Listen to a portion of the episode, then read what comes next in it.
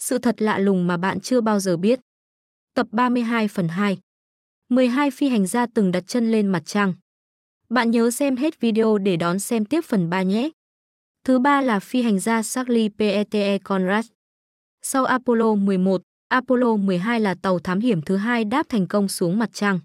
Dưới sự chỉ huy của Charlie Pete Conrad, con tàu này đã đổ bộ xuống mặt trăng vào ngày 19 tháng 11 năm 1969.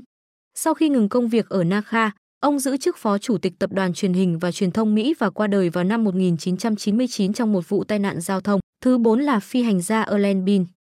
Cùng với Charlie Pete Conrad, Erlen Bean là một thành viên của tàu Apollo 12 hoàn thành cuộc đổ bộ xuống mặt trăng lần thứ hai.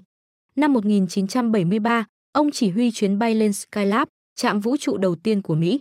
Sau khi nghỉ hưu, ông dành nhiều thời gian để vẽ tranh với chủ đề yêu thích nhất là vũ trụ thứ và hai là Bùng Aldrin.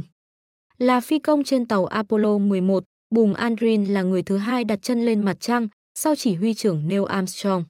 Sau sứ mệnh khám phá mặt trăng, Aldrin cho rằng nước Mỹ cần vươn xa hơn nữa trong lĩnh vực thám hiểm vũ trụ và mục tiêu tiếp theo là chinh phục sao hỏa.